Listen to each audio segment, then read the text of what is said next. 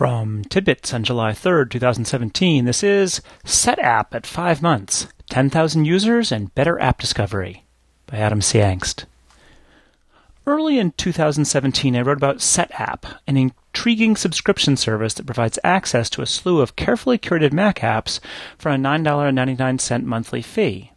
Just as Netflix does with video and Apple Music does with songs, SetApp's pitch is that $9.99 per month will be less than you'd spend on buying and upgrading apps individually. SetApp numbers. Nearly halfway through SetApp's first year, it's time to take a look and see how it's doing. Most notably, the number of apps available to subscribers has grown from 60 to 77, providing users with lots more functionality without sacrificing quality while providing many nearly identical apps. No one would buy all those apps, of course, but if they did, it would cost $2,437. Julia Petryk of MacPaw tells me that SetApp now has 10,000 paying users and another 200,000 people who are using it in the free 30 day trial mode, which can be extended by encouraging a friend to sign up. Those aren't Apple level numbers, of course, but they're respectable for just a few months. I polled a few developers who are participating in SetApp, and although all of them remain optimistic about SetApp's potential, SetApp hasn't contributed significantly to the bottom line for any of them. Joe Japes of Econ Technology estimated the inclusion of ChronoSync Express in SetApp had increased revenues by less than 1%. Jesse Grosjean of Hogbay Software told me that putting TaskPaper in SetApp had been a, quote, nice but relatively minor boost that generated about 5% of his monthly revenue. On the plus side, Grosjean said that the income from SetApp was increasing, and Japes noted that, quote, the key for us is SetApp's potential. David Sinclair of Dejal Systems said that he was quite pleased with SetApp, and that SetApp, quote, accounts for a significant chunk of new Dejal Simon customers, unquote. He also pointed out that, quote, Simon is a premium app at $99, so offering an inexpensive subscription option for it alone makes a lot of sense for Simon users, and they get all those other apps as a bonus, Sinclair elaborated further. I feel I'm making more money since SetApp than before. Some people might have purchased Simon directly instead of getting it via SetApp, but more people are discovering it via SetApp than before. I've had some people find Simon via SetApp but choose to buy it directly instead of continuing SetApp. But lots of people seem to prefer the subscription. It's good to have both options. I think over time the revenue should be about the same for direct sales with paid upgrades every few years compared to SetApp subscriptions. SetApp and app discovery. The biggest problem SetApp faced initially, apart from simply being a new concept, was that of app discovery. With 60 apps at first and now 77, how could you even figure out which apps you might want to use to solve a particular problem?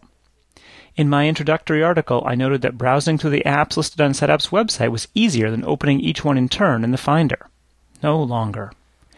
MacPaw's first swipe at this problem came a few months ago when SetApp gained a catalog like interface to separate all the apps into categories and call out those that you'd already installed.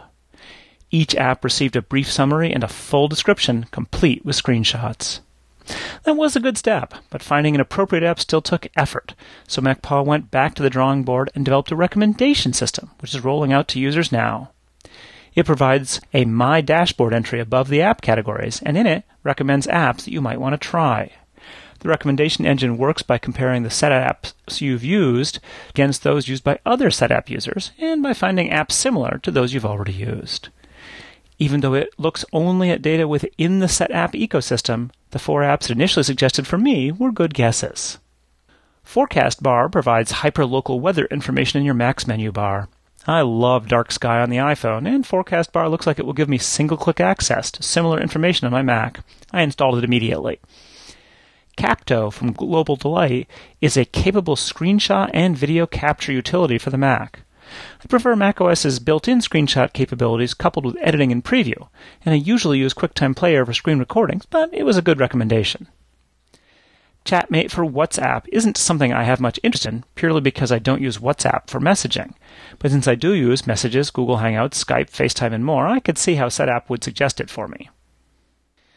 Timing looks like a useful time tracking utility, since I've long had Rescue Time installed and have just started testing Qbserve, it's also a good recommendation. Perhaps I'll have to do a three way comparison. Also on the My Dashboard screen are new arrivals and updates, which help you stay aware of how SetApp's collection expanding and improving over time. SetApp for users and developers. Does SetApp make sense for users? It's a great way to sample a lot of apps, even if you aren't going to use that many of them in your everyday routine. In fact, I'd suggest that much of the value comes in apps you need to use only infrequently and thus wouldn't buy. Julia Petryk of MacPaw said the average SetApp user installs 10 to 12 apps. For instance, the only app in SetApp that I use all the time is iStat Menus because I like its menu bar performance graphs. But I've used Gemini to eliminate duplicate files a few times and Permute to convert video files to other formats. At a conference, I saved another speaker's bacon by using Downie to download a YouTube clip so we could embed it into his keynote presentation. I checked out iMazing to answer a readers' questions about extracting SMS text message conversations and voicemails from an iPhone. I also tried SQL Pro Studio, but decided that for what I need, the open source PHP MyAdmin is fine. The beauty of SetApp for users is it's entirely optional, so if you feel it offers sufficient value for your $9.99 per month, give it a try. And if you're not a fan of subscriptions, stick to buying the individual apps you need. If you're a developer, should you try to get your app into SetApp? That's a tougher question. As Joe Japes told me, you have to weigh the pros and cons to make sure that participating in SetApp won't cannibalize sales.